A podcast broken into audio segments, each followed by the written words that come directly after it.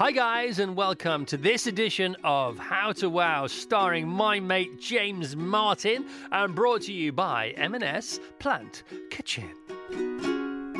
M&S Plant Kitchen launched in 2019 when their first vegan-friendly range took the meat-free world by storm. Exactly. And now, my friends, there are 100 Plant Kitchen products to choose from, which is excellent news for my family. As back in March, my wife, Tequila Tash, and I decided to go all in plant based. We were in Los Angeles running our very own made up marathon as we were due to run the Tokyo Marathon, which was cancelled due to, well, you know what. But we'd done the training, I'd booked the time off work, and we had arranged, we had arranged extensive international childcare. You see, the thing is, eating plant based in California has traditionally been much more of a thing than here in the UK. But that's all changing, and changing at a pace. Da da da! Introducing the M&S Plant Kitchen No Chicken Nuggets. They look like chicken. They smell like chicken. They're finger licking like chicken, and they taste like chicken. At least as far as I can remember. It's been a while, but hey, don't take my word for it. Cut to my second eldest son, Eli, in the Evans plant kitchen. Eli, what's going on with the no chicken nugget? Oh, they look like chicken. They smell like chicken. And they taste like chicken. Oh, they must be chicken. Oh, no, they're not chicken. Told ya. And he's had actual chicken a lot more recently than me. But that story's for another day. Sticking with the no chuck chuck chicken now, there's also the delicious, and I mean mouth meltingly delicious no chicken Kiev. M&S Plant Kitchen's most successful vegan launch ever, with one being sold every four minutes. There's probably one outside your window right now. Take a look. Largely because of their indulgent garlic filling waiting to explode in your mouth underneath that coating of crunchy golden breadcrumbs. I want one now. And then there's the kiddies' favourite Plant Kitchen cauliflower popcorn, which we paid our kids in to do this. Plant Kitchen. I think it could be a hit. Other scrummy treats include PK Posh Hot Dogs, PK Green Thai Curry, and the to die for PK Coleslaw Salad, the first ever vegan coleslaw to hit supermarket shelves in the UK. Wow. Talking of wow, it's time now to How to Wow. Thank you, M&S Plant Kitchen, for helping make this show happen.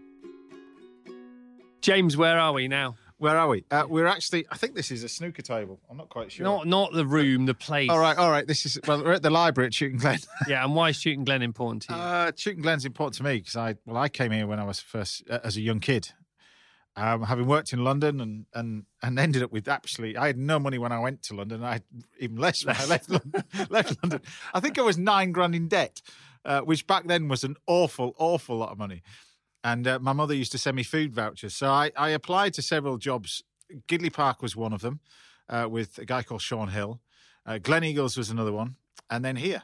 And uh, Gleneagles wrote back to me and said, "Sorry, we're, we haven't got a position, but we're, we have in a couple of months' time."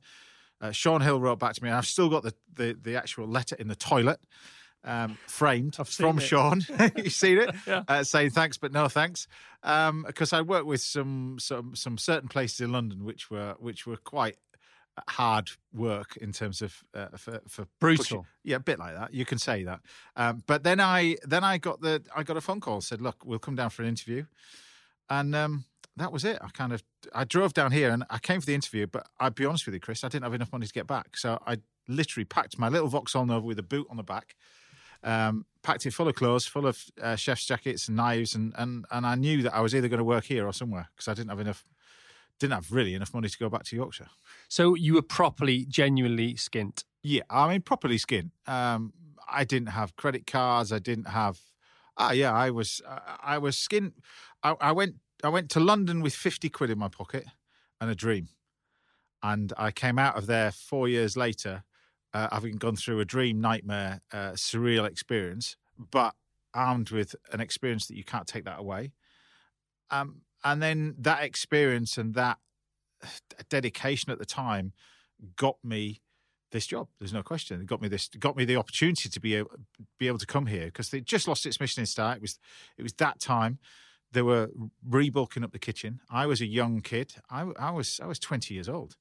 You know, I was I was pastry chef at 20 years old of a of a kitchen of predominantly 95% French at the time. Uh, in the pastry, nine of which were French. Um, and I was the English uh, guy, and I was the youngest. Can you imagine walking into that lot? Yeah. Uh, with the bakers as well, and everything. You know, we had five, four, four, four bakers as well. It was the most surreal time, but an amazing time. You know, um, the scans had it back then, um, and it was it was really that and Gidleigh Park, were one of the old school places, a bit like you know the the capital was back then, and you know the iconic places back in the late eighties, early nineties. But how can you work for four years in London, be really good, good enough to get this job, and look how good you are nowadays, uh, and still be nine grand in debt? I mean, how how how sort of um, how ungrateful was the restaurant because industry? It was, no, because the restaurant industry was like that. You know, and people say, "Well, why do you love pastry?" Genuinely, the reason why I like pastry was the fact my first ever day at work, working for Antony Worrall Thompson, I wasn't at. He had two restaurants, did Anthony? One ninety Queensgate, which was a really, really busy brasserie. I, I remember looking at the computers; they were doing thirty grand a night in the bar. This is way back, and and this was. I mean, seriously, seriously popular. Queue. Shirley Bassey was in the queue outside. Everybody and anybody queued. anybody and everybody queued. They had to get in. And then downstairs, you had the Restaurateurs Association of Great Britain, which was run by Roy Ackerman and and and uh, and Anthony. And I was put downstairs in the pastry section to do the pastry for both that restaurant and upstairs. And uh, the pastry chef at the time, there was only two of us in the pastry. The pastry chef at the time, this was day one, 7 a.m. in the morning. I walked in the kitchen, met him at 9.30. He said, I'm just going to the toilet, and I never saw him again. And at 9.35, I was pastry chef. Where did, what happened to him? Was, don't know. did you check the toilet? I don't know. Was it still in there? It used to happen quite a lot, to be honest. yeah, I well, I, You- I you used to- imagine. I imagine. used to say there was a running commentary. I'm going to the toilet. You used to generally check to see if their knives were still there Really? because you knew if the knives had gone after they said "I'm going to the toilet," you'd never see them again. and presumably they were, they'd have to run away to another job not dissimilar. They just couldn't stand the current place they were in. Yeah, it was London. So London at that time, there was there was restaurants. What year was this, James? Uh, 1990, uh, no, 1990, 1990. So just about to Ni- 88, 88, 90, yeah. Right. Yeah, so it was the days of Harvey's. Uh, St John's were ju- not quite open yet. They had Stephen Bull, uh, Alastair Little, Frith Street. I ended up working there. Um, you had those, uh, uh, Nico Ladenis on Park Lane. Pierre Koffmann was at Tante Claire. Those ones. There wasn't there wasn't the selection of restaurants that there is now. So if you had to work in a certain group of restaurants, there was probably a dozen. But it, they were beginning to, to, to spread. Oh yeah, you could you could feel the the vibe that was going, and you know, I, all that I'd worked in France before then, and you could you could you could tell. Well, the French were very anti uh, British food anyway, but now the rules have completely changed, reversed massively in the last t- sort of two decades. But back then, I remember coming from work experience when I was a young kid, way before that age, twelve, working at places like the Hotel de Plaisance in London, uh, in in Saint Emilion, a two star Michelin restaurant. I was only twelve at the time, and working with those sort of chefs there it just gave me the ethos and gave me the the spur to sort of do it as a career. And and I knew that I had to go down to London to achieve that. So so Anthony and Brian judged my end of year exam at Catering College. Um, and they all offered me a job. All the guys that were there Alastair Little offered me a job and all the people David Doriacott at the Park Lane uh, he offered me a job. And I spoke to my tutor and I said which one should I go for? I said well Anthony because it's it's it's it's really busy it's a busy vibe and you'll be put into the Lion's Den Yeah. and I was You were in the Lions Den. I was proper in the Lions How many Den. Lions Dens have you been in? about four Okay. Uh, what was the legend of Marco Pierre White like around that time? um I'd say it sounds ridiculous but but godlike in terms of when you're a young kid you know you're you're a young 16 17 year old um ah, with with a with a dream and that dream is is is only got there through it's no other job really. It's kind of weird. You don't get there through paperwork. Uh, there's no interview. I've never once had an interview where somebody's looked at my cv not once. It's always gone where you're working? Then a phone call was made. Yes you're in. You know you're not. It's that kind of that kind of that kind of brutal mentality. Not as if and i can't tell you the the interview technique that was involved but but You've told me. it was pretty surreal No, you just can't say on the no, it was in pretty. front of a microphone. it was you? pretty surreal. Um, I mean, you know, a lot of a lot of what's gone on in your industry, you know, would, would I mean, wouldn't be allowed today, would it? Even within your lifetime, No. you know, and like hours and y all the stuff that everybody can imagine if they don't know already, you know. Um, and I mean, you know, rights or was it just a, everybody said no? If this is the business you're in, these are the rules we Because play that by. was that was the there was no rules at the time. There was no rules and regulations. To to an extent, there is now, but you you get what you put in in life. You know, I, I I've currently just come off 115 hour weeks. I, I'm not I'm not contracted to do it. I do it because I love it. and it needs to be done Well, to keep the ship afloat. if you don't lead from the front, then how can you tell others to follow? Yeah, yeah. How can you turn around and say, "Can you do this? Can you do that?" If if you're just going to just do that and then go home. So why why have you been be working 115 hours a week? I know, but just tell we've people. reopened. We, you know, reopening a, you know, the hospitality industry has gone through a tremendous amount in the last six, six, eight, 12 months. Uh, or particularly with Brexit, it started with that, but then it's got worse. And then with currently what we're going through at the moment. But it's um to be able to to be able to do this job, I see as the best job I've ever had in my life. You know, I do it for the for the love of it. I, and what comes afterwards is irrelevant. It, it kind of it, it, I the fundamental is that I put the chef's jacket on when I was a young kid, and I picked up a pan when I was a young kid, and I fall in love with it, and I still love it to this day. And uh, to to to to be told not to be not to be allowed to do it was a was a was a massive thing, uh, not just physically but mentally for for chefs, myself, for teams, and, and front of house, back of house. When you're running a restaurant and you're going 100 miles an hour, then when I remember Boris standing up and saying, "Don't go to pubs, bars, clubs, and restaurants," we had a hundred thousand people, as in individual people, cancel on us within 24 hours, literally overnight. Who who did People, uh, Joe Bloggs, they said Boris Johnson said, the industry? Yeah, don't know. I had in cross oh, my. Oh, that's what I'm. cross That's what I'm asking. So Across my business, it went bang. hundred thousand. You had a hundred thousand cancellations. We we were sat there. We were sat there that night. Wow. sat there with my team, going, right, what happens now then? Because there was no furlough, there was no you've got to close, nothing. It was don't go, and don't literally don't go. So people didn't go, and they were phoning up. Did you honestly have a hundred thousand? we had a hundred thousand bums on seats cancelled. Wow. So what did you do? We just sat there, just going, what do we do? Exactly I'm talking to you now. Going, what do you do? What do you do? So what happened? So we so we looked at it and go, how ca- maybe we can adapt and we can change. But then he said, don't go. So we go right, uh, right. What do we do? Um, uh, do you th- uh, well, I, then then then sort of this is where the industry get, becomes magical uh, when you work with a group of people like that, grafters, who are who are artists, who are all manner of different, far people cleverer than me as well, who I employ. Uh, they they then get their brains working and what do you do and how can we how can we go through this and how can we adapt and change and then obviously then the closure hit and then they decided that can we do this can we do that can we do this and then this is my team said look to keep keep us sane and keep you busy because you're you're doing 100 miles an hour to keep you busy what my chef said we'll we'll get all the equipment out of the restaurant for you and we'll bring it all to your home you've been to my house and been to my garage so I had all the pasta machines, I had everything at home so I could practice. They organised all the suppliers. They got all the suppliers to redirect for me if I needed it. And I was on my own. And I literally cooked on my own. And I and I started off, I think the first thing we're short of was pasta. You know, they, they did that big thing in in the supermarkets. Uh, there was a there was an amazing thing. There's a there's a a lady online, and I I remember seeing it in the local news up in up in Manchester and she works for she she was in a care home and she was in tears that she couldn't get any food as in the chefs couldn't get the food and i said to my team this is what we need to be looking at this is what we need to do and not not as in do it to make money this is we need to help these people this is this is the way this is what we need to do so uh, i set about my team and my core team and i said look right you you look at everybody that needs the help that end i look at everybody that needs the help my end and so we set about helping people who worked in care homes trying to get food for pensioners and, and people who were in care homes. We we then I gave a lot of food for free, but we worked with a company called Wellux who who again lost their business literally overnight.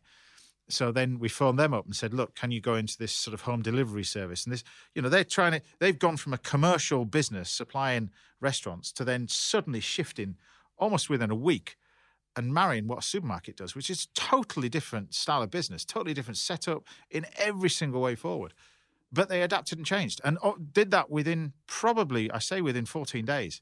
We had fish suppliers, we had meat suppliers, we had dairy stuff. These people would access, you know, tremendous amount of food. So then, me, what that we sorted that out. We were sending, sending, uh, you know, not just not just boxes of food, but pallets of stuff. I mean, literally pallets of stuff to these places in need all over the place. So it's a different kind of cooking too. yeah, but you were you you were mentally you were stimulated by it. But also, what I did was I found out that you know the people in our village, you know, couldn't get out because we weren't allowed out. So I thought, well, I'll do the pasta. I started off doing thirty kilos of pasta in a pasta machine. That went in a morning. And the second loved it. and the you? second the second I was boxing it all up. And the second day, what spurred me on, there was a wonderful, wonderful old lady and gentleman. They, and I could see them on the security camera in the, outside the gate. And I had the pasta in in a little tray with a hand sanitizer, everything.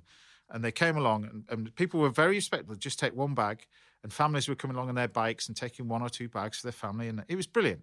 Didn't ask for it; it was just all free. Go take it. And then this wonderful couple, and I was watching it on the security camera, and they they came along, and they looked at it. They read the little note, and they put a little card in there. They'd handwritten me a little note, and out of this carrier bag, he'd grown some rhubarb. 12 sticks of rhubarb. And it was almost that I'll swap you 12 sticks of rhubarb for some pasta and some eggs. So they took their eggs and they took their pasta. And the following day, I'd made that rhubarb into a chutney and put it back out. Of course you did. But that is great. But do you know what I mean? Isn't that and it, it, it and it, it focuses your attention and focuses your mind to something, something what you do. Your your job is a caring job. Your jo- hospitality is to look after people You're in service. is to look after people. Yeah. Whether you're front of house, back of house, whether you're pot wash, anything. Everybody's a team. I have no sh- I have no names on my chef's jackets. Everybody's a team, and you know we found that when we reopened up like that. You know, I was it was my birthday four days before we opened, and I I had all the chefs out there with paint. We're painting the entire restaurant. And because the painters were so busy at the hotel trying to refire up the, I said, "Give me the paint. We'll do it. Give me it." So we painted it. We took the entire. They've got these electric buggies that take the I know. take the food Golf buggies, yeah. I took the entire golf buggy to bits. We washed it, put it, put all the all the outside stuff through the wash and polished it all and put it all back together again as So- a team. What, what was the first chink of light that you saw then? Um, Fourth of July. Fourth of July. I'll be honest with you, because we didn't know when when they announced we could open. And and bear in mind, we could open. I, I've still got a restaurant that's about to open, and it's taken this long to sort out the logistics of opening. So we've got the next one opening on uh, on Tuesday next week. Um, but it's taken three, four months to get to that stage. But Fourth of July, I got a phone call saying, "Look, we're going to open this place. We want you to redo everything from scratch." Um, it used to be tapas and that kind of stuff, and I said, "Well, great. Let's." We took the menu, and I remember taking it to the kitchen, all the front of house team, back of house team, and I ripped the menu in front of everybody and threw it on the floor. And I said, "Right, this is where we start from a scratch. Now, give me your ideas, everybody, because I've got ideas, but I need all yours because this is a whole new ball game." Um, I'm getting rid of all the tapas because it's too many visits to the table for the waiters. We do this, we do that, we'll do this, whatever, whatever you think what works will work. So myself and the, the kitchen team agreed that we would do fish, predominantly fish restaurant, because that was another way we'd helped out people in the past through this online thing that we've been doing. Um, a friend of mine's throwing away 20,000 kilos of mussels a week and it sort of snowballed. And uh, so I said we'd use the, the, the fish. And uh, we're now 85% fish in the restaurant. Uh, it's flying out. And, and uh, it, it's it's been great. It's been a great, great. It's been a. It's not been a godsend. It's It's been great. it, it's made me fall in love with my job again. Yeah. it sounds really weird. no, it doesn't, because a lot of people have re-engaged with their passion. because when you when you when you do your job and you you you're taken out of that circle for no no fault of your own because you go chasing other things or people tell you to do other things. And I was, you know, I was, I was sent, you know, you know, at one point when I was working for television, I was doing every single day of the week. It was ridiculous, and I was trying to do everything, and then to stop, and to actually fall in love with a job that put your put you where you are now. Yeah. I love it. I absolutely love it, and it's really weird. I was cooking service today for lunch, and and people are they walk in and surprised and shocked to see me. I said, well, "What else do you think I'm supposed to be doing?" It's great. It's like- Are you loving it? but it's great because I said uh, the younger generation now. We got uh, you know a little sixteen-year-old girl, Josie. She's part time at part time at college now. Um, you know, the younger team are behind me, and I said, "Look, you know, I want you to be here. This is the whole point about this. Is in 20, 30 years time, I want to be coming in." And I would go, "No, look, it's Yeah, do you remember the 2020? guy that I trained, or the guy that I trained, or whatever it is. That's what I want. That's you know, the biggest enjoyment for me is is seeing the younger generation thrive through through this. So, so obviously this is called How to Wow, and then we say How to Wow, and um, and with you it'd be How to Wow, and I already now know it's you know how, how to to keep on, how to keep calm and carry on, or how to keep on keeping on.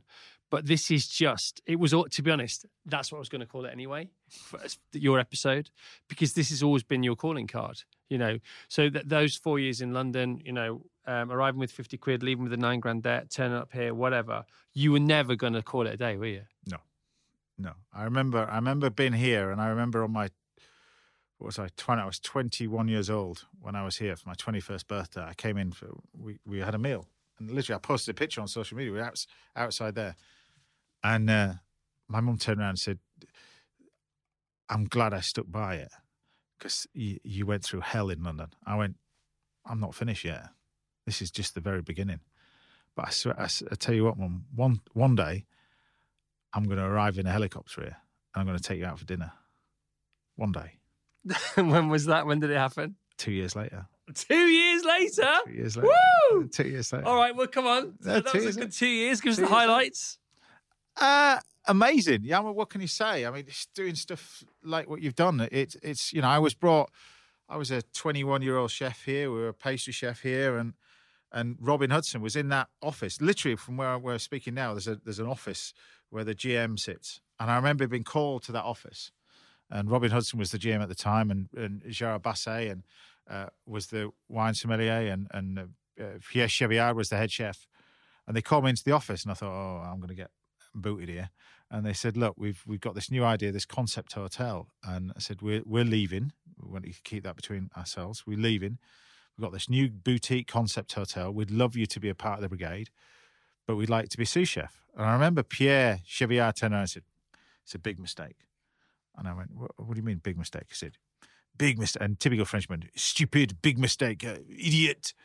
And I said, what are you talking about? I said, you should be head chef, not sous chef. And and I remember we were in the kitchen, and uh, it's a true story. This we had a we had a week. So while I was working, we had a we have like a two hour break in the afternoon here. Uh, it didn't really happen in London, but it's like a holiday camp here. You got a break in after you saw daylight. Could breathe. And so, so we that two hour break, I stayed behind in between the services, and uh, different chefs came every day for five days, and we gave them a trolley of ingredients, and they had to cook something. These were the prospective, prospective chefs for the Hotel du Vin, um, head chefs. I was already the sous chefs. They said, "Look, you, James, you work with them and be their commie, and and we'll taste the food." So they they cooked these two or three dishes, and they presented it to Robin and Gerard and Pierre in the office. And I'm and I'm looking at this, going, I don't think this is what they want. They were into it was much really fine dining. It was a lot of faffing around. You know, half the food was thrown in the bin. All the tasty bits were thrown away. And uh, and then it all got a bit. Fa- everything's piled up and a bit fancy. You know, a bit drizzle and, and jus and all this sort of stuff. It was all a bit odd. Um, so I I remember on the Friday, the the chef didn't turn up for the interview. So there's four prospective candidates. So Pierre Chevillard went. I've told him you just cook just cook us something, anything you want, using that ingredients. So I went, yeah, fine. And I didn't realize at the time I was doing anything other than Were you shitting yourself? no, no, I was just cooking because I cooked from all anyway. I cooked for Pierre. I'd, I, I used to be stood there, and Pierre is far away from, you know, two, three meters away, and every single night for the last year and a half of working here. But he knew I could cook, and so so I just cooked this dish, and I What What did you cook? it was a it was a, a red mullet, and I just cooked this little red mullet, and we do a variant of it actually in the restaurant now. It's a little romesco thing, but I use a, I use the bones and roast off the bones to make a sauce, it's, and then I use little fennel flowers, and it's really nice. But it's not fancy; it's just tasty, really, really tasty. So I served it, and they called me in the office and said, um, "You've got the job, head chef." I was like, what does that mean? He said, well, you've gone from nine grand to 11 grand. I went, thanks. Is that, is that all it was? 11 Two grand. grand more. 11 grand. Jeez. And I was working, and I think I worked probably about 14 months without a day off. Well, that's not enough to get a helicopter. No. So, so, and we're still in the same two years. Yes. What happened next? So then, then we opened up the Hotel du Vin, and it went mad, and it went mad for a particular reason because we had it was a great concept, a great hotel, uh, great people behind it, great staff behind it, great leadership behind it with Gerard and Robin. I was a young kid. I was a bandana wearing young kid. I was never wore it as a as a as a trend. It was the fact that I was too busy even to get my hair cut. So I put this, and it wasn't a bandana; it was a tea towel, and I just wrapped it around my head because they've designed the ventilation too short on the the bleeding ventilation thing. So I, I couldn't wear a chef's hat. So I used to wear this bandana. And we were working. I mean, we were at the hotel then. So I was doing breakfast, lunch, afternoon tea, dinner. Well, I didn't do afternoon tea. Breakfast, lunch, and dinner. There was three of us in the kitchen. I was one of the three. And from day one, we were doing 60 for lunch, 80 for dinner, every single day of the week, seven days a week. And two weeks after opening, the Rosemary West trial moved from London to the right at the back of the Hotel du Vin to the law courts where we were. And that we were packed for a year. And it just went absolutely insane. And because it went insane, everybody in London wanted to come down and eat there because this new trendy place. Robin was a brilliant, he's a brilliant hotelier. He'd put you on the cover of every magazine going and brilliant PR man. And then, then this literally, uh, God's honest truth, this, this is no word of a lie. It was a Thursday night. A lady called Mary Ramsey came with, uh, um, what's his name, um, who used to do MasterChef, um, uh, Lloyd Grossman. Lloyd Grossman and um, Keith Floyd. And they were filming in the area. They wanted a table. So they knocked on the door. And next minute, the receptionist came in and said, uh, "Well, we've got Lloyd Grossman and Keith here. They, they, they've got, they've said that they booked a table, but they haven't." I went, "We're full, full, we're full." So I I went through to the reception and I said, "Look, we haven't got a table, but you can sit at the bar. I'll give you something to eat at the bar." And uh, they said, "Yeah, yeah, we'll, we'll have whatever you want." So I just cooked them something. I cooked them these these dishes, and uh, I went through to the end of the night, and I, and they kindly bought me a, a beer with the team. So I, anyway, I took three beers behind the bar, and the barman turned around and said, "Oh, we'll bill you for that." And I went, "Oh," because that was the tone at the time. and and Keith Floyd raised a glass to me, and then I got this phone call about three four months after that. And it was uh, it was this lady who phoned me up and said, "Look, we've got this idea of this this cooking program, but it's in really really early stages yet. We don't know whether it's going to work. There's a f- two, three people involved in it, we'd like you possibly to be involved in it. Have you got an agent?" I went, "Agent? I haven't got an. I don't even know an estate agent. I can't even afford a house." Travel then I was. I was living for the first eight months on the sofa in the lounge. And then I moved to a, above an Indian restaurant. So my I was above a Chinese. My lounge was above a Chinese restaurant, and my bedroom was above an Indian takeaway at the bottom of Southgate Street.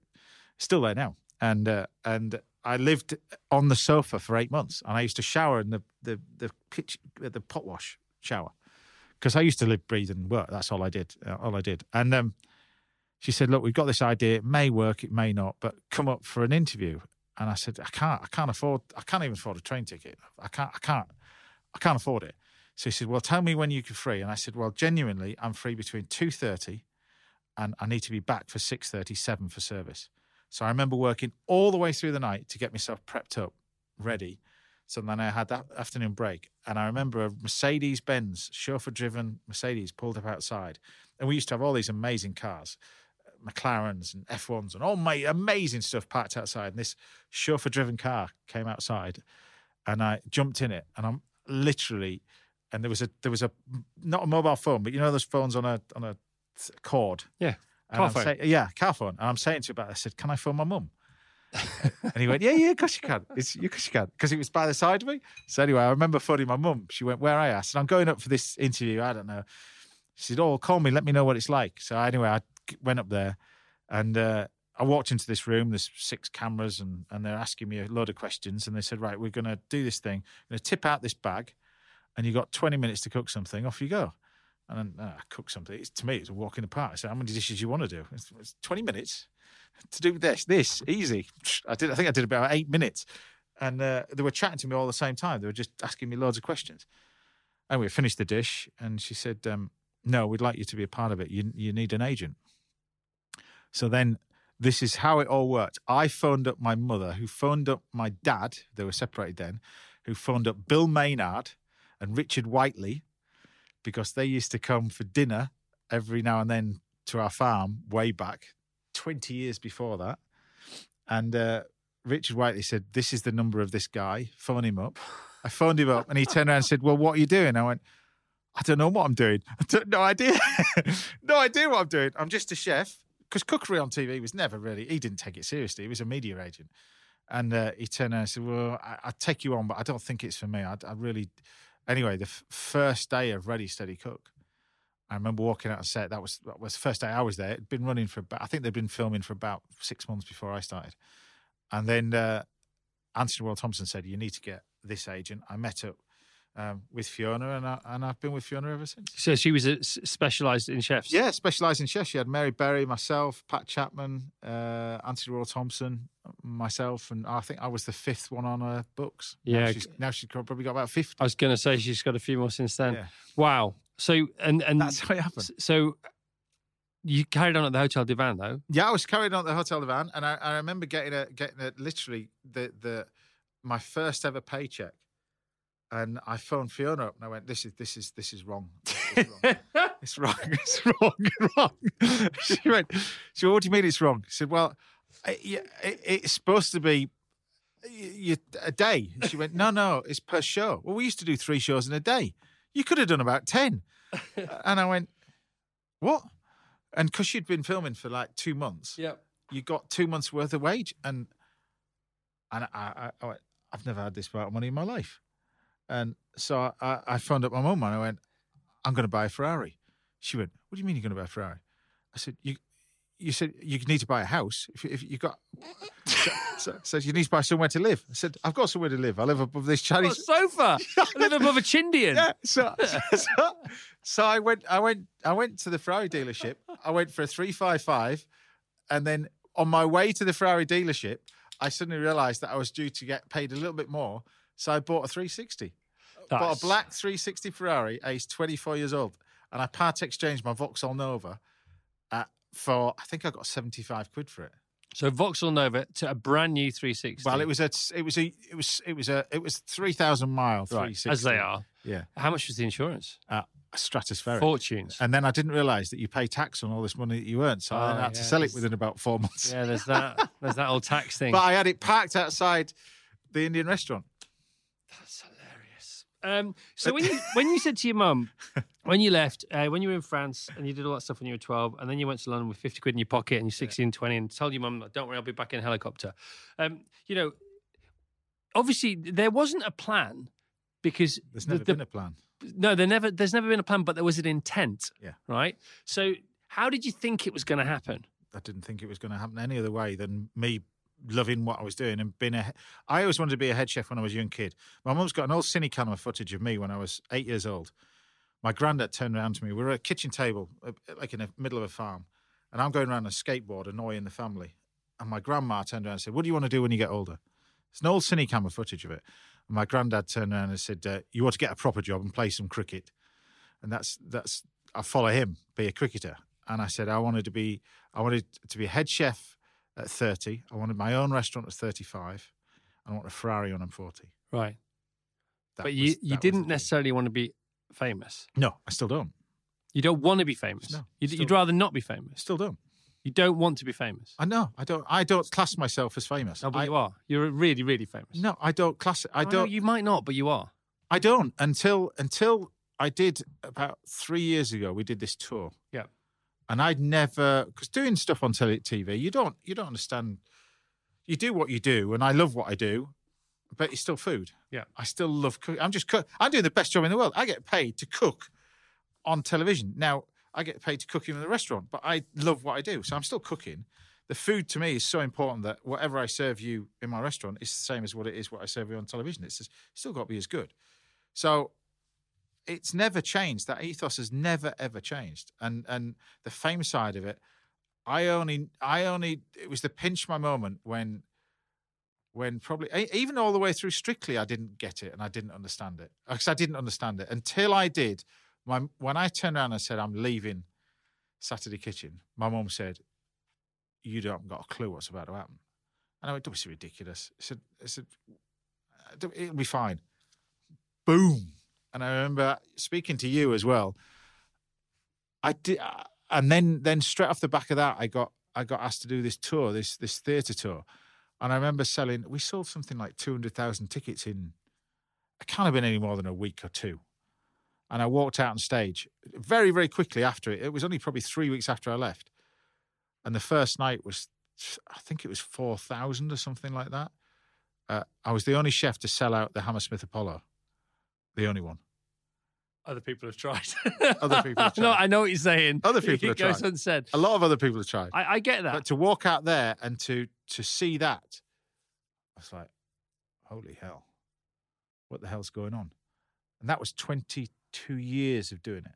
But we all knew, see, when I say we all knew, we did all know because every time you came on our shows, the reaction from people listening or watching was massive. And because we have people on every day, we see different kinds of reactions. So we, and also the, the audience share for Saturday Kitchen was huge, Yeah. you know, and I, I know that you stayed there for a long, long time and you were uncomfortable there towards the end, but you know, you'll never forget what it did for you because No, you know, 100%. it was amazing. wasn't it? No, it was amazing. It was amazing. And we're all here because of everything that's happened before. And, you know, and we're, we're exactly where we should be all the time in life. I think, I think that's the way it is. Um, but I went to, you know, I worked with you at the NEC, you know, um, at, um, what's the big show there? The good food show. The Good Food Show. In front of 3,000 people, two shows a day. They were screaming at you then. Surely you heard those screams, didn't you, James? You know, it- you know, Really? No, wait, it's not. No, you. It's weird. It's that I'm. You've known me a long time, a long time, and there's people in this industry that that embrace it and love it and breathe off it and breed off it. I'm not one of them. You know, I'm not. You know, I'm I'm just not one of those. If I do something, I want to give it one. My my main thing is is I give it 150 percent. So I leave nothing out there. You know, there's nothing nothing in the locker.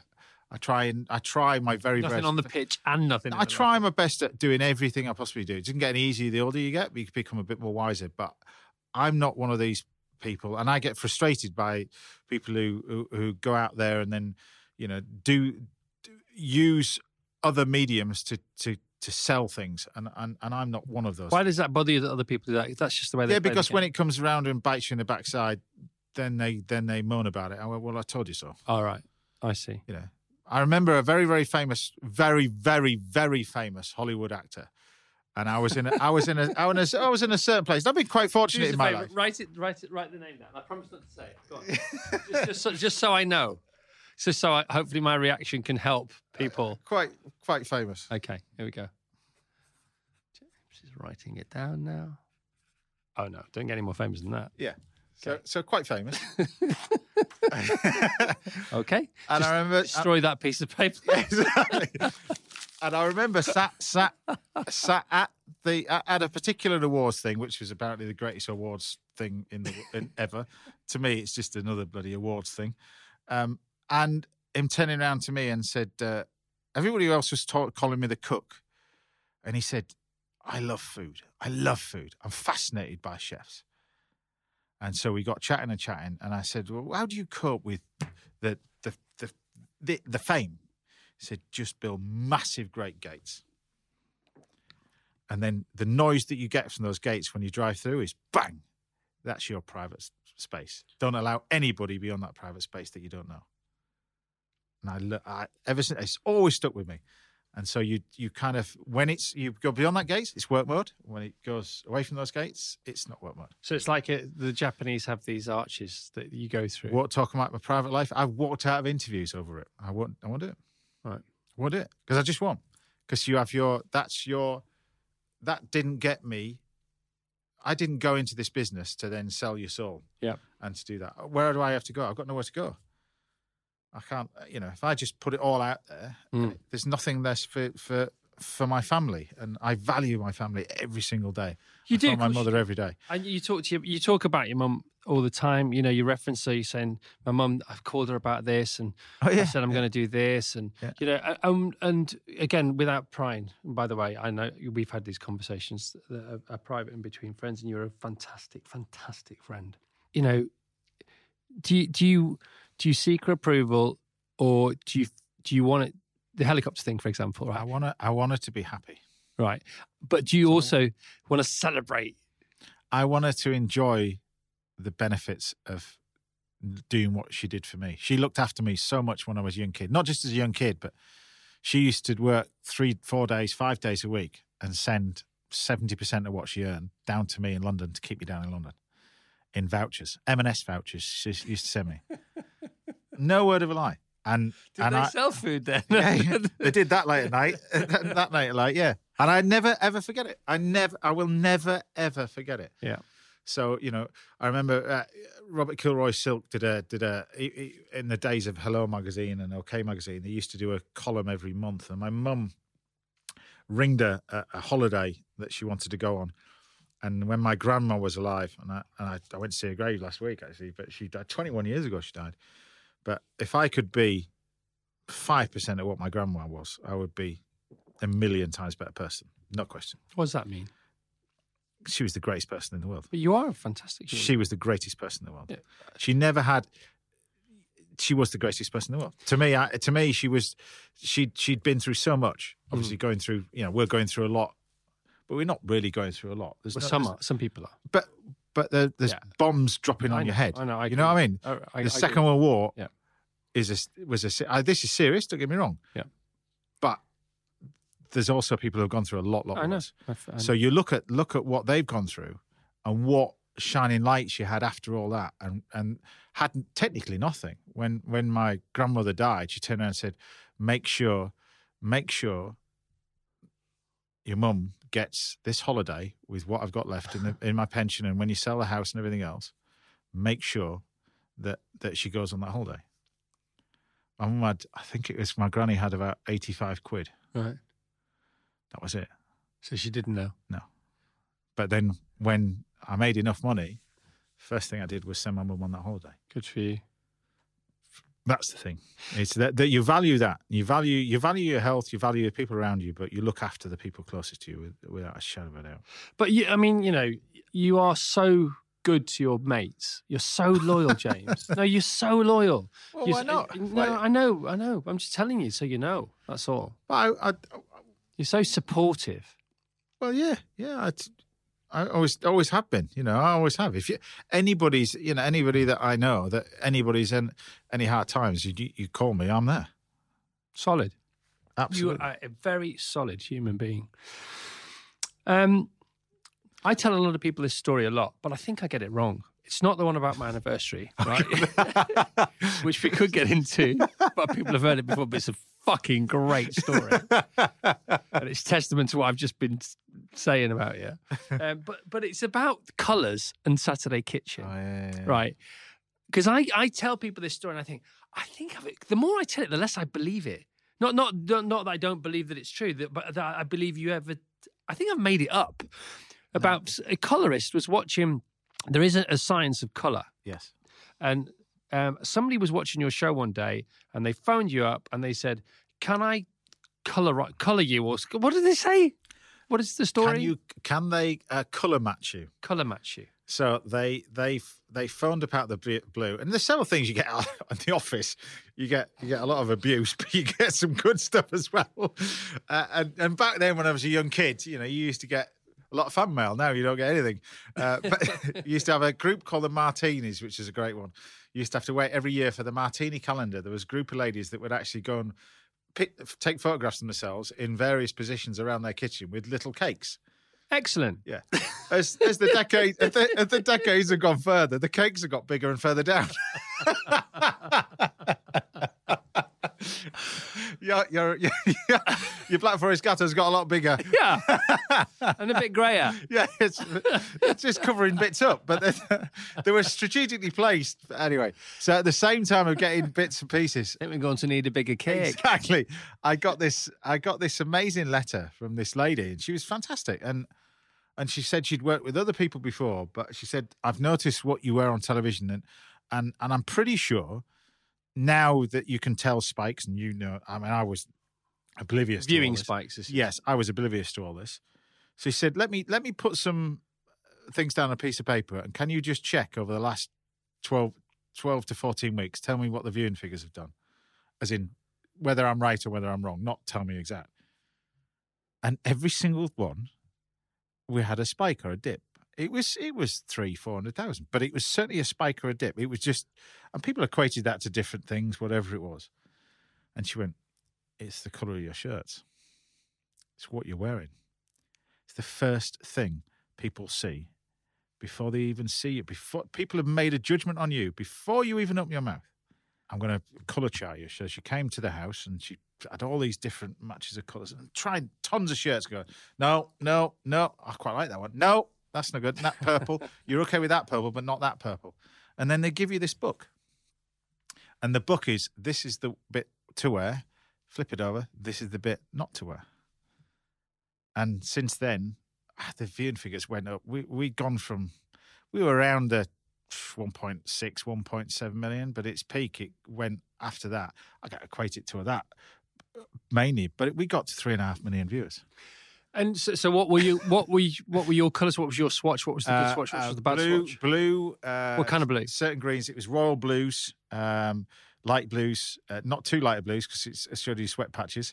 Um, uh, deep purples. Uh, no, no stripes because you're the size. Because I'm six foot one. He said the trouble is if you go vertically, the stripes makes you look even taller. You look weird, and if you go horizontally, you look really odd. You look massive. Yeah. Um, so don't wear stripes. Don't wear checks. Don't wear any of that. It's not because of it. Tell just don't wear it anywhere in general, anywhere.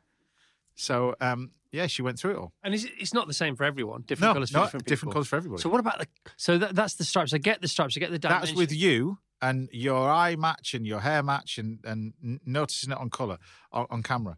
It's, there's a big big difference, and people don't. And I'm the first just to go into the cupboard and chuck a shirt on and, Yeah. and go on TV. Don't don't really bother me, but.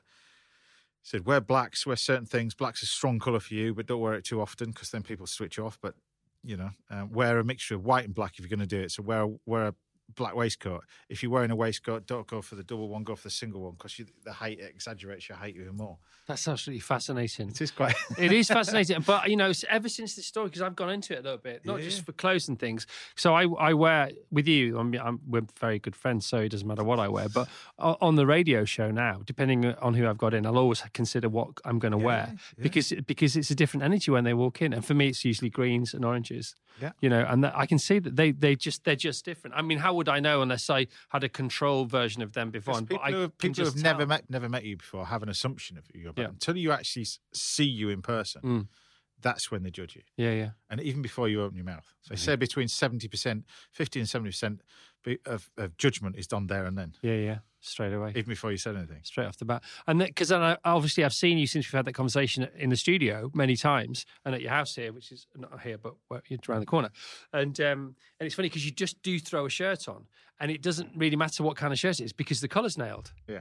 So the pressure's off. People sort of don't get that. You give, give me that one. I go, why is he so confident? Because it's the right colour. It's the most important thing. That- Simple as that. It's, it's been checked. So you talked about um, Keith Floyd, and you talked about the lady, and you talked about um, Lloyd Grossman sitting at the end of the bar that night and um, having a beer, right? Yeah. But then, famously, you know, when I began to know you really well, you didn't drink at all. No. Did you? all. How long? You made me. blame the ginger kid, You made as me. always. Yeah, God. Uh, When did that? When did you stop drinking, and for how long? I'd never drunk, to be honest with you, Chris. I'd never really drunk. I was never a, I was never a, a, a go out.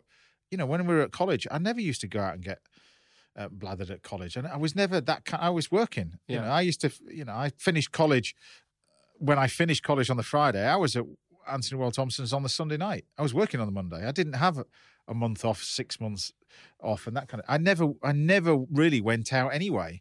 Uh, I just loved. I just worked. That's what I did. I worked to earn some pocket money to be able to afford the things that I couldn't get otherwise. You know, if I wanted a car when I was at college, I had to work for it and earn it. Um, that's the only way to do it was then work in a restaurant or work pot washing and work that kind of stuff. So I never I was never really into going out and partying. And it's kind of weird even now. I I don't feel comfortable going out to a party. I don't feel comfortable going out to a restaurant. But you don't. You ha- you really enjoy wine now, don't you? I enjoy wine, yeah. I enjoy the good and the bad wine and stuff like that. But I enjoy and a whiskey and a brandy and I I like that, and I, yeah, but I I kind of I don't. Yeah, I wouldn't I wouldn't go there and just literally all night. I remember the longest was probably when when I came around to your place a couple of years back, and and we sat outside with that nice bottle of wine, and we opened another one, and that was probably the longest. That's the you know, most I've drunk for a long while, but but but sat there. That's the that's the most enjoyment I've had out of a out of a bottle of wine for a long, long time. D- Did that coincide you being more relaxed about that with leaving the BBC? Um, no, I just got to a stage where it was just everything was just getting on top of me. Everything was just there was just so much going on. You know, I was, and it was kind of you know, as you know, you people they build you up to be something you actually don't really want to be, if that makes sense. There's a lot of people in this job that aspires to be famous, and and there's a lot of people do it and want to be famous. There's a lot of people go out there and and and do this and and you know the big I am. I mean, you know, when you do Carfest, where am I?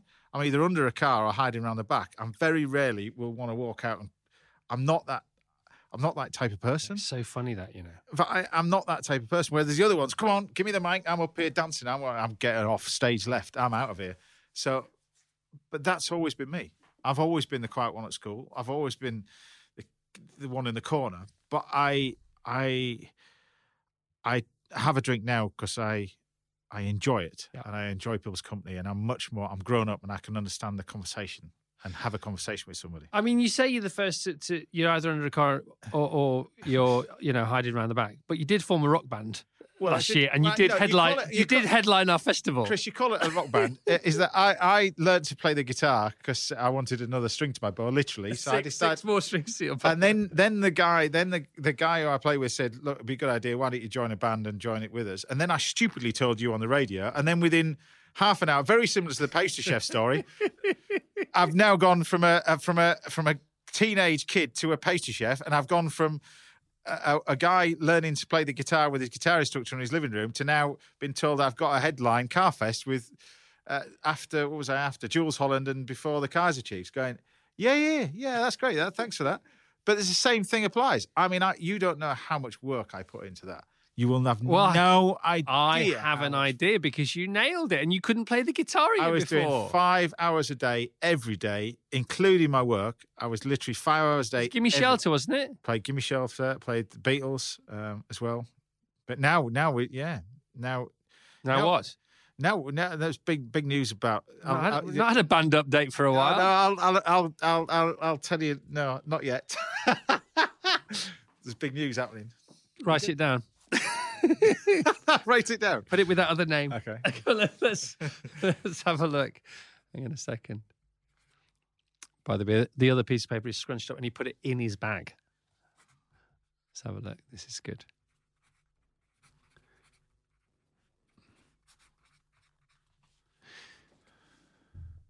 What?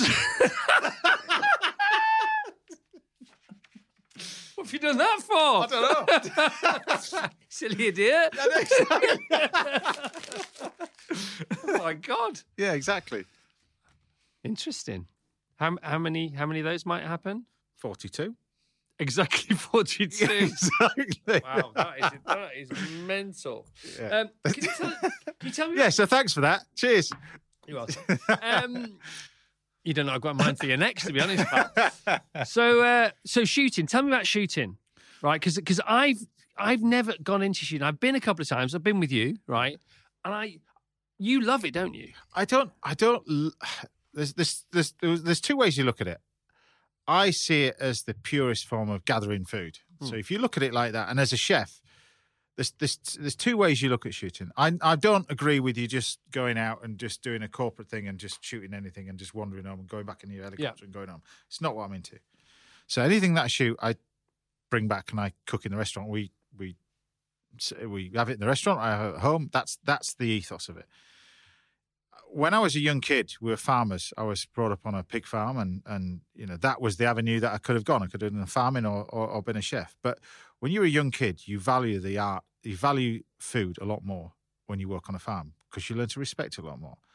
I, that's why we built the veg garden at the back of the restaurant. I say to the chefs, until you realise how difficult it is to produce that carrot, you'll learn to respect it a lot, lot more once you understand how difficult it is to produce A good that- carrot. any carrot. Only mate carrot.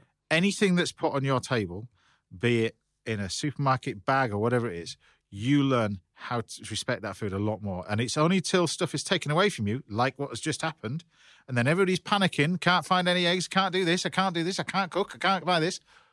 Well, have a little bit of respect for the people who produce the food, first of all. not chefs. This is before that. So so been been a farmer, you you you then and particularly pig farming, it's uh, there's a there's an element of control with nature. It's it's vermin control. It's it's everything because you know piglets can get eaten and uh, it's it's you you quickly learn nature from a young age. You've only got to look at the this this Yorkshire vet to understand these kids know all about that. They're walking around with a lamb in their hand, is pulling a lamb out of the backside of an age three years old. That's that is what I was. That's that's the reality. That's That- fantastic. No, but that's reality. And, that's and it's fantastic. that's normality Yeah. and it's reality. That is what happens. Yeah. And be it whether you're producing veg or whatever it is. So, so when I was working on on the farm, we used to have a, a gamekeeper local to us, and I used to beat on these shoots, and I often wondered what was going on at the other. The bottom of the hill, because you'd be walking along with a stick going, ay, ay, ay, ay, ay, ay, ay, ay, ay, ay, ay, and you, you didn't realise what was going, bang, bang, bang. And you get in your truck and go home. You got, you got Why are they shooting at us? you got, you got, exactly. you got 10 quid. And, and then there was a gamekeeper in the village that used to send me off these things, a guy called Alf. And Alf used to have a, a dog called Jet. It was a it was a, a black Labrador, and it was so obedient. And when he used to go to work, he used to go to work in his tractor or his his four x four. The dog used to sit there, no lead, nothing, and it used to sit there, then turn on its heels and go back into its kennel. And then the minute Alf came on from work and you could see the the car coming at the village, the dog would come up, sit, do nothing. It wouldn't go up to him. It wouldn't do anything. Just sit, waiting for him. And then Alf would just go, and it would come walking over, and he would always walk. It would always walk to his left, never without, never with a lead. It was the the the companionship was something that I've the mutual respect. Oh, it's, it's incredible. When you see a well trained dog, it's, it's incredible. And it's not through feed as well. So when I got the opportunity five years ago to to go invited to one of these shoots and to see what was going on at the top of this hill, I, I, I was more fascinated about the dogs that were picking up behind us. And there was this guy, and he was training. Anyway, we, we, we stopped for lunch, and there's these dogs in about two fields away. There's three of them just sat there. And I said, that somebody's left their dogs out there. No, no, no, they'll be Jason's. Don't worry about that. I said, yeah, but they're, they're, they're about half a mile away. He went, no, no, no, they'll be Jason's fine. I said, well, where's Jason? He said, well, he's here having something to eat with you lot. The dogs has just sat there doing nothing in this field apart from just looking directly at us. He said, yeah, yeah, that's our dogs. He said, I'll, I'll, I'll, I'll, I'll show you. So anyway, literally, he called one over and it jumped over two hedges straight to him, over to his left. Then he called the other one over, straight to his left, then called the other one over. So I said, I'd love one of them. He said, you can do. What do you want? Do you want a Labrador? Do you want a Do you want a Spaniel? I said, Well, I'd love a Spaniel. I said, Well, I've got two Spaniels coming to me next week. I'll bring them over to you. You can pick one as a little pup. And then with that, I had my dog called Cooper, who is just amazing. Uh, just absolutely amazing. I spent the last five years with Jason training him.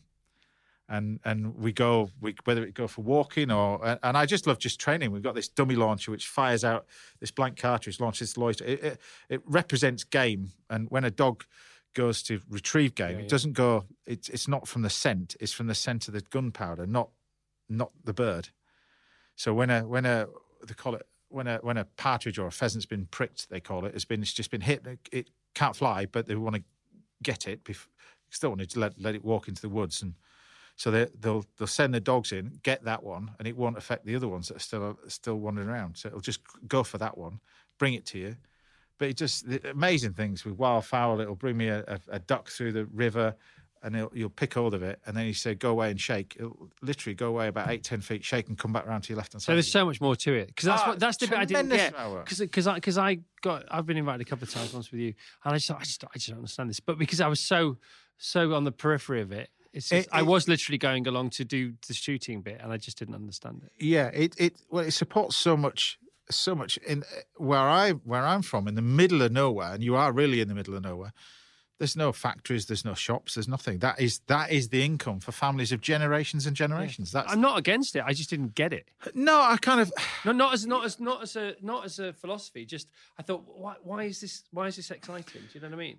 I don't. I, I see it as the pure form of getting something to eat. That's uh, your dog. Your the reason why you have different spaniels is they were bred to do different things. Yeah. A spaniel was was bred to go and retrieve your food. A retriever was retrieving, Yeah. retrieving, getting your food. That's what it was designed to do. So you have certain breeds of dogs which are flushing spaniels, certain breeds of dogs that are retrieving, um, and that's what they were bred to do. And I love the history side of it. I like all. all yeah, I know that. I just- you're really, in, you're really into it. But I didn't realize that you uh, had that beating history as a kid. Yeah, yeah. As a young kid, I always wondered what was going on. this in your life. These arcs. Yeah, you? going back, you know, uh, you, you, I think to go forward, you've got to go back. But that was certainly one of the things. And and Jet the dog with with uh, Alf the gamekeeper. Yeah. And so that's something you're going to carry on. Absolutely, hundred percent. Yeah, and and Cooper comes to the restaurant. Literally, uh, so uh, the, the customers love it because all the dogs are on leads and yapping around everywhere. My dog just sits there. It will not move. So you've got one. Literally, will not move. So cool. And then when I want to finish work, I'll just literally tap my shoulder. It'll come around to my left hand side. He won't ever walk past past you. When you stop, he stops. And when you just hold your hand out like that, he'll sit. So you won't he won't run away until you tell him. And physically, you got you got to tell him to eat. I've got this amazing video. I'll, I'll try and find it for you. But but this where he's training these dogs, and my dog's one of them, and he's training it to eat. And um, he'll only tell you they'll only eat until he tells them.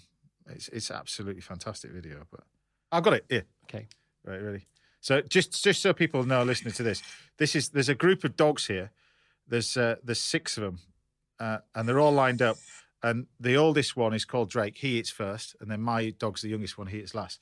But all the dog food's in front of him, and he does this. Drake. Wow. Bertie. Cooper. Richard. Right. He's got to get around our house. he's got to sort the twins out. Seriously, don't show that to Tash. Break her heart. Two years she's been on at those two. Five dogs there in the farmyard. Unbelievable. That's the way forward, isn't it? Right, we've got to talk about cars. Um, I knew it wouldn't take long before a car's coming in. well, I- I know that everything, you know, and I, You should have bought that car that I told you to buy. Do you remember that phone call? oh, which one was it? The 250 short short wheelbase. Oh yeah, of course I do. Yeah, Yeah. yeah. Um, should have done many things, mate. Should have, could have, would have. General hindsight never won a war. Anyway, um, but but you know, again, knowing you really well, I make no apologies for that for anybody listening. Um, everything James has is lovely, and you, you have got some lovely stuff, and you really look after it, and you've really earned it. But it is just a byproduct of, of what you do, and what you do is the most important thing. And I like that. And that doesn't mean you don't care about anything you've got. You do care immensely about everything that you've got, um, much more than I, I do. You know, or have done in the past, at least. Anyway, hopefully things are changing now. Um, but you know, all of all the doors, what you do, your your profile of all the doors that that may have opened, and of all the all the contacts you've made, apart from you know being able to send your mum on a holiday and look, you know got you got a lovely house, you haven't got a mortgage anymore, and this kind of stuff. Uh, it, you know, bagging the, some of the best cars in the world mu- must be must be up there, mustn't it? Yeah, it's pretty cool. It's Yeah. pretty cool to be able to to work in a hotel when you're a young kid. And when I worked here at Chewton Glen, when I worked at the Hotel du Vin, we used to get a lot of people coming in in beautiful cars, and to be stood there going one day, one day, one day. To, to get the opportunity to to be in a position to even to even go into a showroom, Chris, you know, Yeah. it's a very special thing. You know, I remember that Cannon and Ball did that. Um, um, There's an amazing interview that they did, and they were saying that they didn't have any money, and then they walked into the London showroom and bought one each. and it's not a it's not a material thing. It's it's it's. it- people say it's material. It's not. It's, They don't get it, do they? they don't get it. They don't it's, get it's it. something that you've worked for, and and and my thing was having been at, I'm certainly at the Hotel du Vin where where people used to park their car outside the the bin area of the of the Hotel du Vin because that was the safest place because that's where all the chefs were sat. Um, and we used to have some amazing cars sat there. And I think in one day, one day, one day, to be able to have the opportunity to to to get one is amazing, and to drive it is amazing, and to to cherish it and look after it for the next generation, you know, and for the next nutter that comes along to Yeah. decide to be able to buy it. And you know, it's it's one of those things, and and I'm sure classics won't be the same in 30 years time which they are now because now it's all about hybrid and all that kind of stuff so what is a classic of today it's probably the latest new new fancy car but it's not really i'm not into that sort of stuff I'm, they're not. They're not really handmade. Many of them anymore. no they, they don't have they don't have human in them. they don't yeah they they there's there's a there's a there's a heartbeat there's a there's a soul there's a there's, it's a weird thing you you can you can start one up and it doesn't it'll work and then another one doesn't work and there's you've got each routine each car's got its own little routine Yeah. and um, I just fell in love with it. And and you know the collection's morphed like you you have. It's it's got it's changed. I remember the white collection that you had, and it it changes and it adapts together with what you think. Yeah. And then you suddenly realise, actually, I don't want to go down that route again. I'm gonna I'm gonna go down this route, and and I've gone down the dirty route, the the rally sort of stuff, which I absolutely love. Have you got as many as JK yet? Um, he's got quite a few. he's got he's got an issue. he's got quite He's got an issue. He's still he's still getting quite a few as well. He's got quite a lot. Yeah, he's got. Now and again, he tries to sell some. I know he's selling a few. He tries to sell some. He said no. He sold. He sold four last month. Yeah, he's I think he bought four. eleven. Yeah, of course. JK, JK, the are still out, mate. I've never been round to his, his place. Oh yeah, it's pretty. Is it's it pretty cool. ridiculous? It is cool because you think it looks like a car showroom, and then you go around and there's a hangar. This is, I, Really? Uh, yeah. There's a. I thought you were heading for a hangar at one point. I was close to a hangar. I probably still am close to a hangar. I'm. I'm not far. Well, I'm not. I'm not far behind him in numbers, but quality is a bit different. But, Yeah. Well, there's still time for that. So um, there are warriors and there are warriors, right? And I think the only thing that separates, well, one of the things that separates a warrior from a warrior is fear. And as a warrior, if you can overcome your fear, you can become a warrior. Which are you? warrior because I had a fear of failure when I was a young kid. I don't have that fear anymore. And and that's not through uh, success isn't through financial at all. And anybody that says it is is totally wrong. Uh, success is what's in your head and it's what's in your heart. It's what you my most successful time was when I left this hotel and went to work at the Hotel Van. That was my most. If you look at my career, that was the moment. The accumulation of everything that I'd done, even though that was half my age, everything that I've done accumulated in that moment. That was a make or break moment. That was either you were going to nail this, or it's going to be a disaster. But I had no fear, From that moment. none. And have you never had any? None, because everything that I'd done before then was uh, based on fear and, and, and, and learning to get you in a situation where it's now on your own. Now it's your own ability. The only thing that's the only way you're going to mess this up is you. And and all the work and all the hours and all the 20 hours a day that you've been putting in, 120 hours, 115 hours a week, all before then, for years and years and years. You put in a chef jacket on when you were eight years old. All that comes to that day. so no fear. None. I knew I could do it. None. Right. I just needed the opportunity. And do you have any, you know, say you, you're tired one day, or I don't know, whatever. We all get. I, I get oh. these moments. And do you do you ever think you, you it might you might not have enough to security? Do you, Not if you fear No, security? not once, because I've had nothing, Chris. Nothing. But you don't want to go back to nothing. No, my mum's got a house. I bought her a house. My mum's got a car. She's got a car. She's got a nice place to live. That's fine. If I'm living in a tent, that's also fine. doesn't bother you. doesn't bother me the slightest. Because give me another shot, I'll do it again. So it's it's kind of you know when I, it sounds daft, but when you when I had nothing and when I was working in London and I had nothing, generally nothing, and um, when your mum's sending you down vouchers for a supermarket to, for somewhere to eat, and that was I had proper now, and I had, I was in debt to the hill. Everything now is a bonus. Never really going to have nothing, am I? Elton John says that. It's a good answer, actually. It's a great answer because somebody said to Elton John once, they said, you know, what if the hits dry up tomorrow? I said, well, they're not going to. And they said, no, but what if they did? Well, they're not going to, are they? I'm Elton John. I know how to write a song. I'm not. I'm not going to not know that tomorrow. Yeah. It was a great, uh, not dissimilar. But even when it does, people will still come and watch and still come and listen. And I think if it all went belly up tomorrow and I and I took on a little chef somewhere, Mm. I think still people will Well, come you and did eat. for a while, didn't you? I know. you I- took I- on a lot of little I- I- chefs, I, didn't think, you? I think I think people will still come and eat. You know what I mean? But you've always been good with your money. You, you, you can't, you're quite candid. With you're not tight at all. You know, you're, you, you see, I don't think, and I don't know because we've never really had the conversation. Maybe this is not the place to have it. But um, you, you don't seem to have made any bad. Is there, is there any rough with the smooth? Yeah, I think I think I've made bad choices and bad decisions and bad. Um, I got in with the wrong crowd, and and that's that's the nature of this business. You know, this business. Um, my mum calls it flies round. Uh, It's a bit like, you know, it, it's it's a bit like that where you you you've got to learn, and this is this is where I do learn, where I'm very protective and very, you know, some people say, well, you, you're quite standoffish. I'm not. I just takes me a while to figure people out. You are like that, and I'm quite surprised that you said Takes- you got with the wrong crowd Yeah. because you, you you can smell a bad one from hundred miles. and I didn't, and I've done I've done that I've done that twice in my life, and and one recently, and and uh, yeah, you you, you kind of think, yeah, I shouldn't have done that, but then hindsight's another thing. But Yeah. then I'm of the opinion you just go, do you know what? Life's too short. Let's let's let's focus on what you're doing, and make don't make that mistake again. So and so how, so okay, that's how you cope with it long term. How do you cope with it short term? Uh, you kind of look at it and go, do you know what? Life's too short, and and you know I've been through a lot of stuff in my life, and and and people go through a lot of stuff anyway. But you know, you know, health wise and stuff like that, you go through a lot of sh- lot of stuff, and you just go, do you know what? I'm still here, still still battling, still going on. Doesn't matter.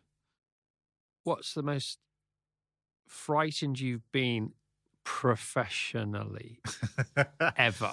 Because you must have been frightened. Not you know, shaking like a shitting dog. well, strictly, yeah, that, that's strictly, yeah, strictly, strictly is one of them.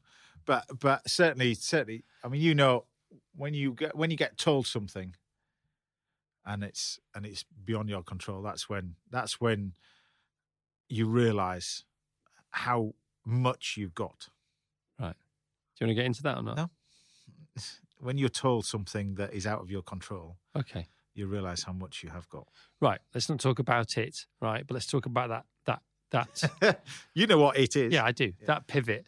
Yeah. So I think you you you are like that anyway. You've always been like that. You've always appreciated what you've got. You love Yeah. your mum. You're always very nice to people. You always give it 110%. So if you did receive some news that was beyond your control, how much more can it magnify that because you already are, uh, uh, uh, mindful of it anyway? It can't, Chris. You just got to, you know what I mean? You've got to live. I think it's, it's precisely what's going on in the world at the moment. You know, I, I've lost eight people I know through this. You know, people are saying, oh, it's not serious, it's not this. I went, well, I can tell you that I knew a 38 year old person who used to run the marathon and they got ill on the Thursday and they were dead a week on the Friday. So don't tell me this is just for people who are obese and uh, people diabetic and people who are old. It's not true. This is not a good thing you want. And if you've got it and you're immune to it, then that's for you. But there are a lot of other people that are going through a lot of stuff. So I think you know that that puts it in perspective, and certainly puts it in perspective um, what you have and what what how easy it can be taken away. And so, so did you change the way you lived your life Um, after that? not really. I, I kind of I kind of shifted, if that makes sense. I sh- noticed it. If you don't mind me saying, Yeah, you seemed a bit, you seemed a lot light lighter. yeah. I, I became a lot less stressed out. You did. It just Yeah. something just left you. Yeah, I think it, that's what it was. It was just, I mean, you knew me. I was always, I was at 100 miles an hour, but I was also 100 mile an hour thinking when you were talking to me. I was just always. Your eyes weren't present. Yeah, yes. but now I'm much more, I'm much more chilled out. I'm just, I'm, I'm, much, I'm a different person. And, and my mates have said, you've said, you're not the first person who said, everybody said, he said, you're just a different person to what you were four years ago. So again, growth. I think that. I think accumulation of a lot of things, uh, happiness, uh, uh, contentness, and that that's a, a lot of people are not content in life. I've been content, Chris, for for many many years, and it's only the fact that with this and everything else, I don't want or need anything else. I don't. I don't need anything else. I don't want anything. I've had I've had the greatest life I've ever had in my entire life. And for somebody who's 48 to say that, I've had an amazing time. I value every single thing that anybody's ever done for me. I've uh, people who come to my restaurant, people come and watch you at a show or do whatever. I still cannot believe it, but I love it, and and I will continue to love it and continue to try try my very very best. So, so I'm I'm eh, yeah content for the first time ever in my life Ever. ever. Were you content? Were you not content as a little kid? Maybe No. six, seven, eight years No, old. no, no, because you're always wanting things. You always you're always I wanted the best BMX, so you'd end up working for it, and then then all of a sudden they brought out another Yeah, yeah. leading BMX. So then you know you you want certain things, but content. No, you never thought that when you were a young kid. Right. So um, we'll finish soon. So the the drive that got you here, right? Yeah. So the drive that got you here, I know that. I smell that. I recognise that. And This is the deepest conversation we've had in 30 years of knowing each other. so we're not drunk. Well, I'm no, because I'm not drunk. That's what happens when I drink water. It's a really, it's a really bad idea. But um, it seems to make great podcasts. But anyway, just do a drunken one in a bit. But actually, we could do one. The second half could be over. a Yeah, glass Kate of Thornton. Let's, I've only done two podcasts. This one and Kate Thornton. She got absolutely wasted on, on gin. Right. Yeah. Okay. Well, this is not that. Yeah, exactly. Um, so, so I know where your the initial drive came from. Yeah. Okay, and I- and and then you know somewhere a few years ago, you know, uh, so, some alternative adversity struck, and again, you grow. You who you are. James Martin. You know, pain is growth. That's the way it works. So, so you've sort of there's not, there's not many other lessons left. I mean, we'll we'll get them. Thank God. We'll make mistakes and we'll learn from them. And you know, experience is wisdom and all that kind of stuff. And, and wisdom is wisdom is wonder, and that's why we call this WOW W O W. That's great. But you still got the drive. Yeah. Where the fuck is it coming from now? got no idea. What's that about? I've got no idea. What about you just doing it for the sake of it, and No, that's enough? That's enough for me. I, I've got no idea. My my mate said, "Well, why why?" I had the I had the MD of this place come up to me and said, um, "Why what why why you just done, why you done ten weeks straight?" I went, "Well, why not?" But you know what he means. It's a good question. Well, I think he was about to get a bill. That's what he was worried about. no, he's worried about it. It's an even better question. I said, "Don't worry about that. He's worried about his job, not yours. Don't worry about that." Can you do a few hours less because it's making us all look terrible? But I I love it. You know, I I love I love it. Is, I that, love is this a new kind of freedom? Because Yes, because this is this is you know mo, mo, you spend your entire life in doing this job, and this is this is the realist realistic thing. As a young chef, you spend your entire life wanting to be a head chef in your own restaurant. Yep. Then you're taken out of that restaurant to pursue other bits and pieces because you're told otherwise, and you're told this is. And don't get me wrong, it's been an amazing journey, but you kind of lose the focus of where you were originally, what Yeah. got you there. yeah, yeah. So having a thing like this happen where you can't do restaurant, then you diversify and you go into other things. And I've thrown so much attention to this, my website and stuff like that. I've been doing this shop to help out individual suppliers. That's the big thing that I'm that I'm doing at the moment. You just throw yourself into it. And I've fallen in love with food because I've seen I've reconnected back with the suppliers all the way back to the restaurant. So and helping out helping out anybody that wants to be involved in it, you know. So we've got a, a guy who makes these little chopping boards. Great little story. We've got because I, I set up this web shop purely the fact that every time I promoted a company, not really a company, every time I promoted something, uh, be it on social media or I said, look, this buy this fish from this guy, Yeah. their website would collapse, and we did that like eight weeks running on when everybody was in lockdown. It was just a disaster. They were kicking off, and it was usually on a weekend, and they couldn't get the websites fixed. So they were all moaning. So I said, right, how can we stop this? And so this is when my team turned around and said, well, you're getting five million hits a week on your website. Why don't you set up your own shop? And I said, well, I don't really want to do it because it's it's helping them. I said, well, we can design it, and the money just goes straight to them, Brilliant, but it can handle the volume of traffic. brilliant. So we we spent, and it started off as five products, and it turned up to about, about 500 products. We launched it last week. We've had 3,200 orders in the first four days. We've had a wonderful, wonderful little chap, a wonderful chap up in uh, up north, and he makes these chopping boards, beautiful, beautiful chopping boards, but one off. And I asked him, I said, look, I'd love to have you part of the website. He said, oh, I don't do that online sort of stuff. He usually goes to these markets, and but it's amazing stuff. He said, no, no. I said, look, I really want you to do these chopping boards because, you know, you'll, I think they'll do really, really well. So I said, how many, how many can you do? So they're gearing up. And bear in mind, they were selling 600 of this and a thousand of this. He Well, I could do plenty. Uh, if I gear myself up for it, I could do, I could probably do three. I said, three, three, three, what was it? Three a week? He said, no, three a month. Three a month. I went, brilliant. Brilliant. Just do three a month. Because he's, you know, that's, but that's what you can do. That's what he does. That's what he does. Wow. He should, he should live in. He should be Japanese. Just sold our first one yesterday. He's Wow. ecstatic.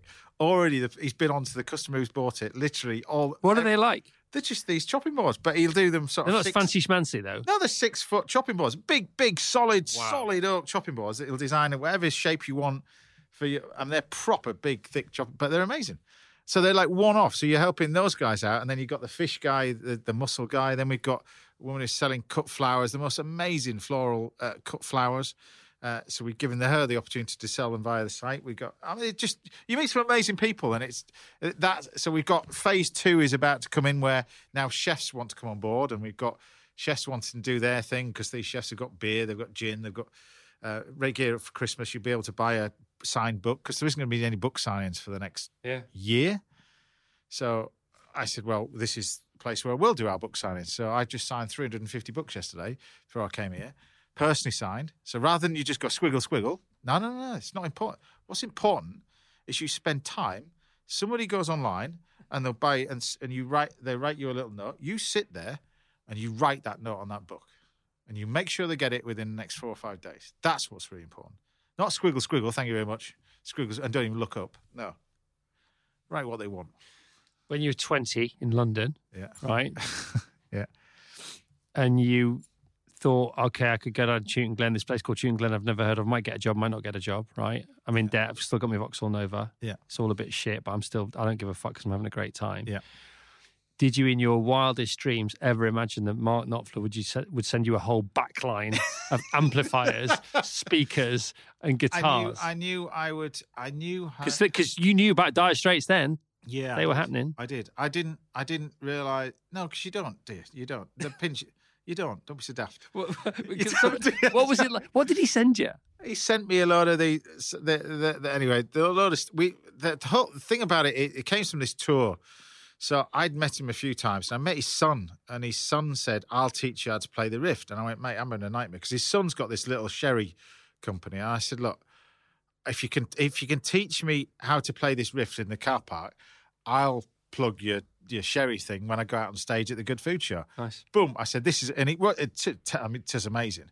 He, he's got three different types. One of them's a bit, uh, and I said to him, but the other one's fantastic. So I, I said, "Yeah, it's amazing." And with that, his his his stand got swamped at the Good Good Food Show, and he came running up to me afterwards. He said, "Mate, I don't don't believe it. My dad wants to say thanks very much." So Dad's on the phone, and I said, Look, "Listen, he promised me that it's uh, next minute.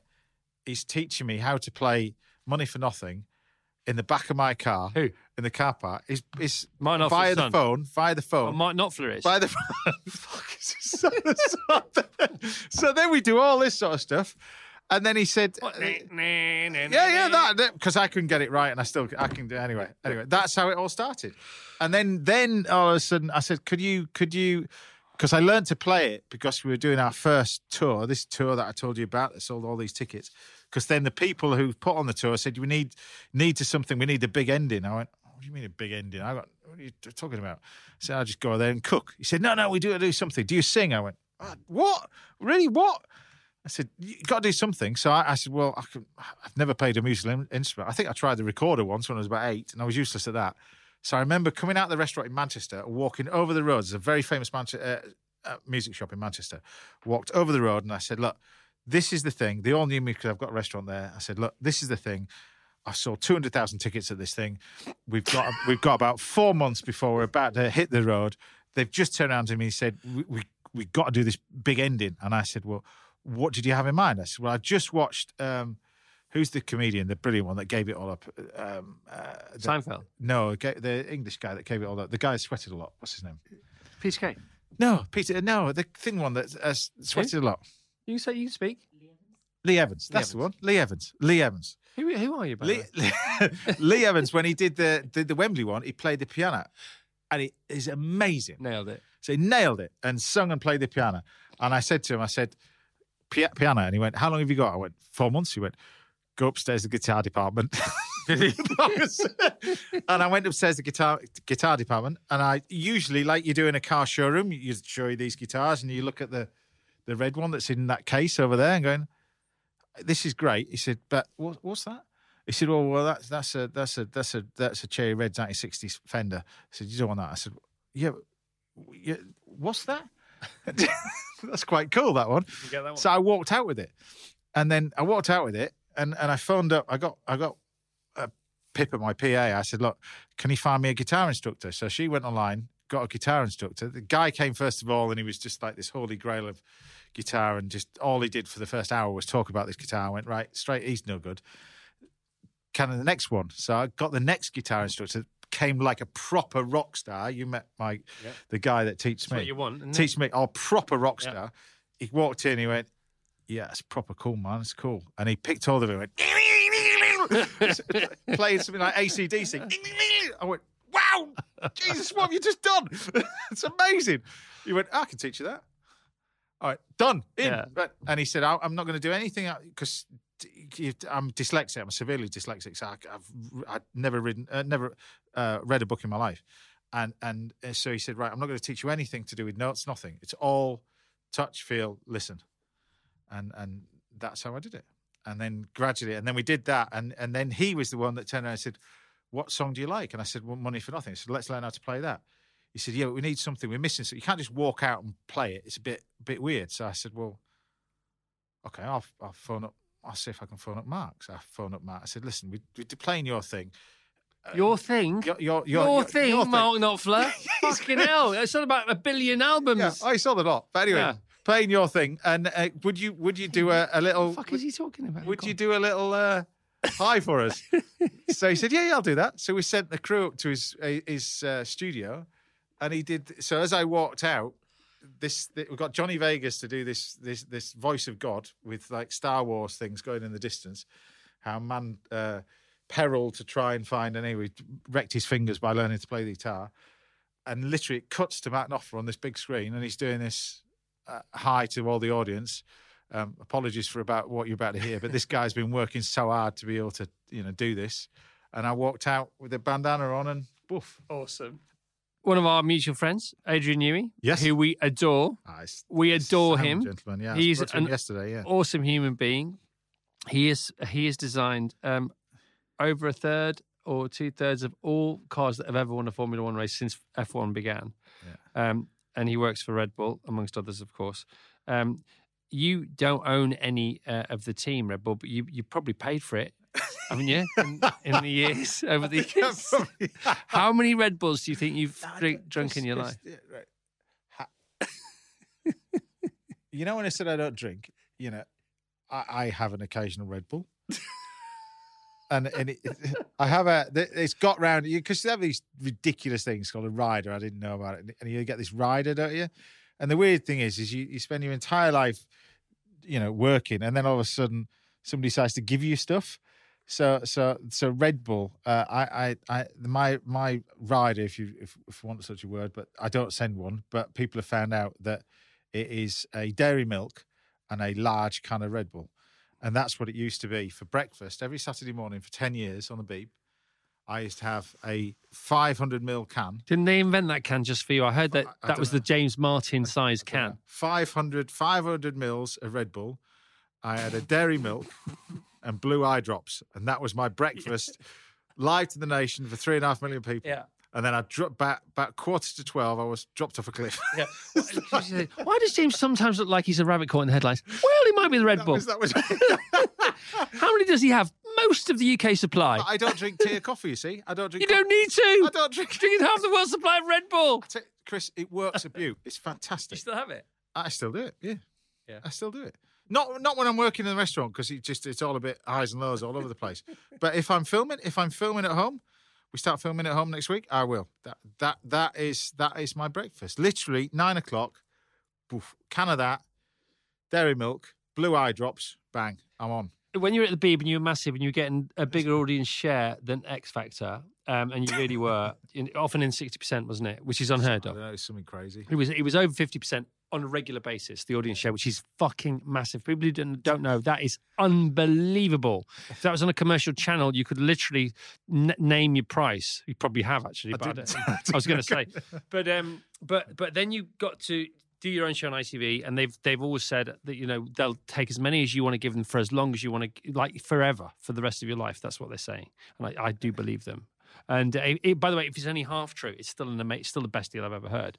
And, and you're you're worth every every uh, second of screen time. But also, you make this film. He, James makes the show in his house, and the, some of the garages that he used to have for, with cars is now the production office and, and where, where the crew eat. That is a dream setup, isn't it? It's I am. good. If there's one thing I'm envious of you for, it's that. And you're also you're a miles better driver than me. But anyway, let's not talk about that. Uh, I think Yeah, let's talk about that. No. That's no, shut up. That's a great. When are we going to have a race together? When are we going to? We're never going to have a race together. Okay. And um, because I Can we have a race together? can't drink as much Red Bull as you before. if he gets tested for Red Bull, I'm, I'm he's going to be disqualified. So let's do that. Oh, we'll have one. We bring yeah, bring the doping team in. And so so that is a I fantastic, will drink for a week. Go on. that is a fantastic setup, right? Yeah. I mean, what else might you do? Would you do anything? Have you got anything else? You got Yes, a vision? It's a hangar. Yeah, I'm going to build this hangar. Tell us, tell us. Yeah, I've got, I've, I've got this, and I and I nearly did it. Literally, and it's how weird we're speaking now.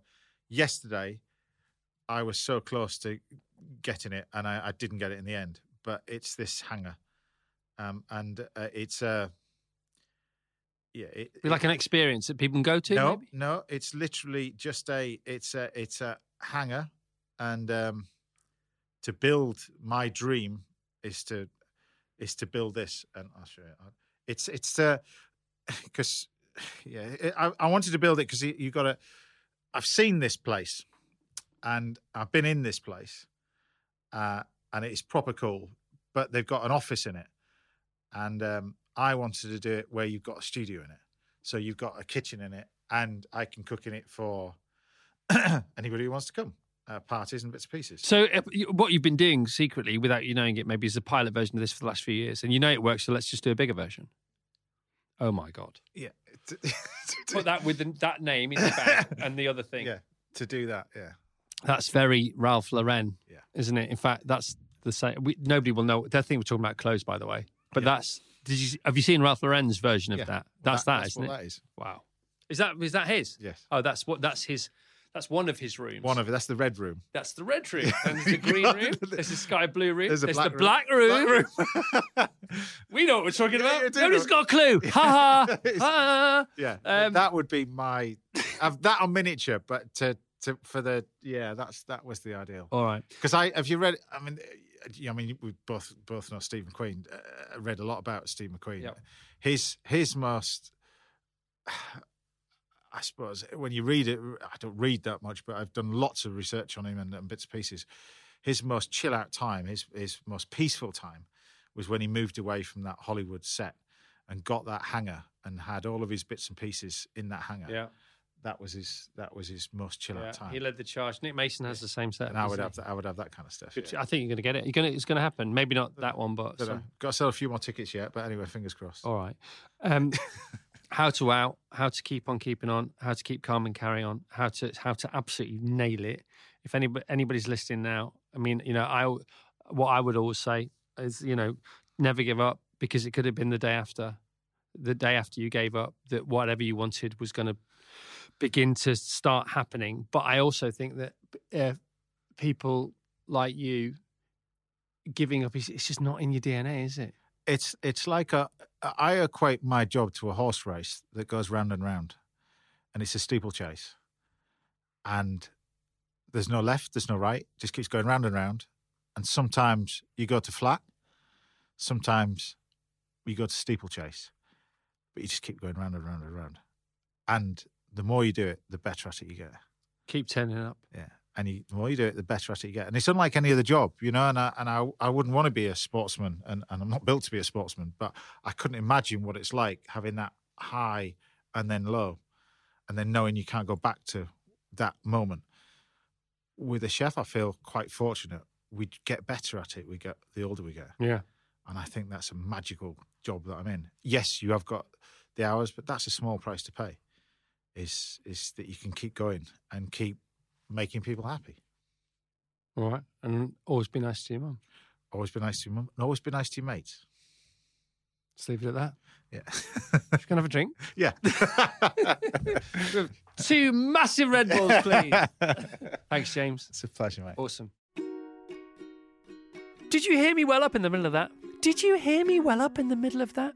That was my friend James Martin. He saved my honeymoon.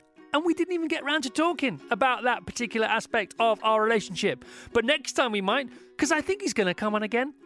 This is How to Wow, brought to you with our proud sponsors, M&S Plant Kitchen. And from the M&S Plant Kitchen fridge, how about Plant Kitchen milks? We're talking oat and unsweetened almond and coconut. Woo! Our non dairy milks are perfect if you're cutting down on dairy. Use them to add a wonderful flavour and creamy texture to your morning porridge bowl or Bircher muesli, as well as in tea and coffee.